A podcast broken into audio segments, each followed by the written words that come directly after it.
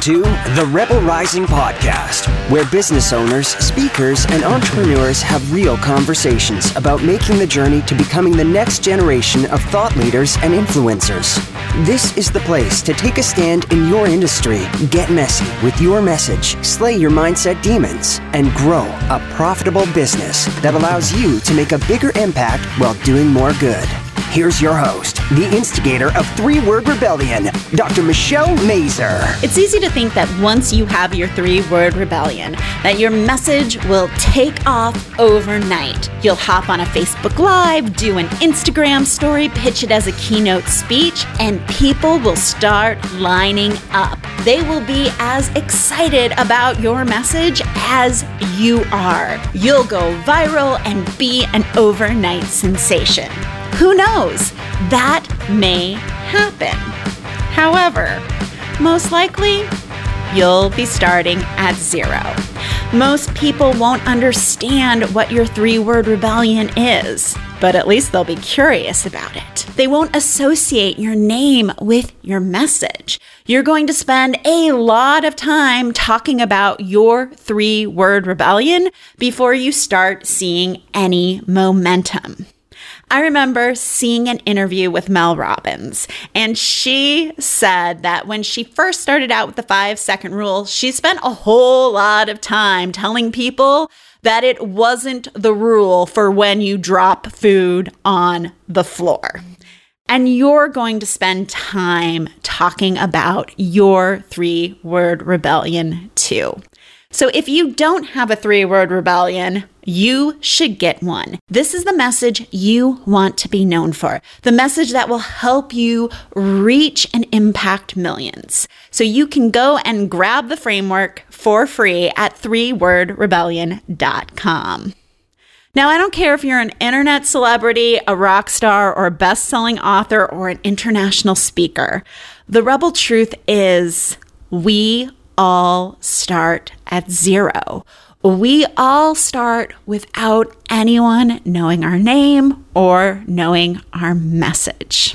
A few years ago, my husband and I drove up to Vancouver, BC to see a well known South African band. And this is a band that plays arenas in South Africa, but plays a small dive bar in Vancouver. What I remember about that night was the opening act. They were amazing. They had a great sound and they were giving their set their all. They were leaving it all on the stage for 25 people in this tiny dive bar. My husband and I really took notice. About six months later, we recognized one of their songs on the radio. That band was Imagine Dragons. Now, they don't play shitty dive bars anymore, they play arenas. They've won Grammys. But that's not where they started. What you can learn from this is to play to an audience of one, like you're playing to an audience of 40,000 people in a stadium. Give those people your absolute best. Show up for them. Celebrate each person who watches your Facebook Live or joins your community or signs up for your email list. And don't be disappointed when you show up for a speaking gig and there are only 10 people there. That's 10 more people you get to share your message with. Love these people hard. They are showing up for you. And there are so many benefits to having a small audience at first. Number one, you get to know your people. You get to know what they like, what they don't like. You get to know about their businesses, what they're struggling with, how you can help. You also get to go deep with them. You get to work with them on whatever it is that you do, which means you get to watch their results and how they are thriving because of your work. Those people who show up for you at first will become your evangelists. love on them hard, be there for them 100% because those people are the people who are going to help you build your business and help you reach as many people as possible.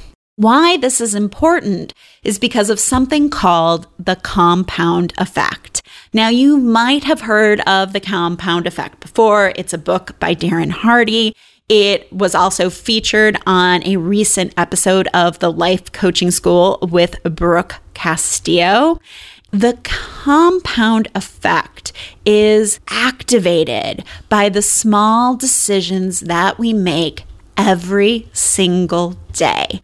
And those small decisions over time yield a big result for our business and for our lives. So, for instance, if I eat a cookie every day, which is super easy for me to do because we live right down the street from a cookie shop, when I eat a cookie, at first, I'm not going to notice any difference, right? I'm going to enjoy the cookie, no big deal. But after three months of daily cookie eating, I'll definitely notice that my pants have shrunk in the dryer, right? So let's think about applying this to your business and your message.